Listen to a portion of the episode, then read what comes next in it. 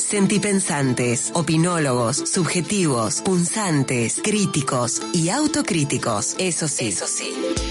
Amorosos, siempre amorosos en la mirada, la palabra y la acción para que devenga una sana reacción. En Te Quiero Verde, el editorial de Mono Valente. Qué difícil cantarle a Tierra Madre que nos aguanta y nos vio crecer, y a los padres de tus padres y a tus hijos, los que vendrán después. Si la miras como a tu mamá, quizá nos cambie la mirada. Eso y mucho más canta Macaco en su canción Madre Tierra, y este momento de Te Quiero Verde busca con su editorial ser una instancia para que reflexionemos juntos sobre este fenómeno que resuena por el mundo con mucha importancia pero que aún no despierta el interés concreto y profundo que tiene. Cambio climático. ¿Cómo le suena? ¿Qué interpretación hacemos del cambio climático? ¿Qué sabemos de esto más allá de que es una variación natural que se suma a las acciones humanas? Empecemos a desmenuzar. Desde el año 1900 a estos días, se han producido aumentos en la temperatura del planeta y desde 1990 a 2010 ese aumento fue alevoso. La ciencia indica que la Tierra tendría unos 4.600 millones de años y que durante su devenir se han podido relevar extinciones masivas por factores climáticos y meteorológicos, pero que ahora, en este momento de la humanidad, está latente el mentado efecto invernadero que son los gases emitidos a la atmósfera que rompen récords año a año y que por si no lo sabían, en primer lugar está la ganadería, luego el transporte y la electricidad y finalmente el uso del suelo. Pero además se van viendo otros fenómenos, solo para citar a algunos de Argentina, la bajante del río Paraná, que este año será la peor de los últimos 91 años, crisis del agua en Mendoza y San Juan, retroceso de los glaciares, precipitaciones extremas, nevadas insólitas, bueno, y podríamos salirnos también de Argentina y observar lo que pasa en Canadá con las altísimas temperaturas o el curioso tornado de Londres. Y llegamos a una primera afirmación. Los riegos climáticos están a la orden del día.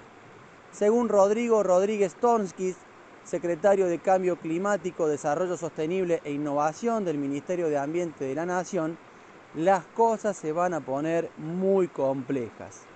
Y en ese sentido, la buena noticia es que se van a ir incrementando los conflictos en la conciencia pública que tiendan a los cambios de paradigma.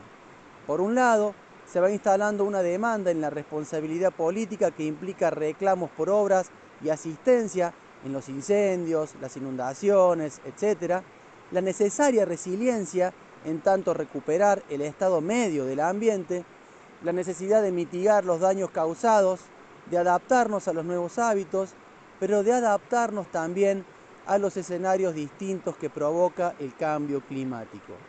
Y en esta línea, si les pedimos a la clase política que se pongan a diseñar obras a la altura de los tiempos que vivimos, al mismo tiempo nos debemos comprometer a colaborar en esos cambios. Hoy en el mundo se plantea que cada país tiene la responsabilidad de presentar su compromiso en mitigar y adaptar su desarrollo nacional al cambio climático global. De lo contrario, aumentan los riesgos de la economía de esos países. Ejemplo, si en Argentina no nos adaptamos, no hay préstamos de los organismos internacionales. Suena injusto, sí, porque los países con responsabilidad histórica en el cambio climático, que han lucrado por contaminar, tienen una deuda ecológica que vamos a tener que pagar en países emergentes o que no han alcanzado su pleno desarrollo haciendo grandes esfuerzos económicos. ¿Cuánto tiempo nos queda? La ciencia desliza que la ventana es muy corta, que de acá a ocho años debemos realizar un esfuerzo inédito e histórico que trasladado a nuestro país implica que la política argentina trascienda discusiones y grietas.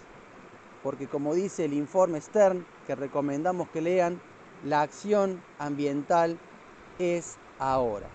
Ojo, tampoco hagamos un drama porque hay muchísimos intereses para que esto sea mal comunicado. La situación es preocupante y no la estamos dimensionando. Por eso insistimos con que la acción ambiental es ahora o el desafío es urgente, como se llama la columna que hace Pablo Riveros en este programa. Una vez más, la pregunta es, ¿y ahora yo qué hago? Y la acción individual en este problema puede ser un principio de solución colectiva.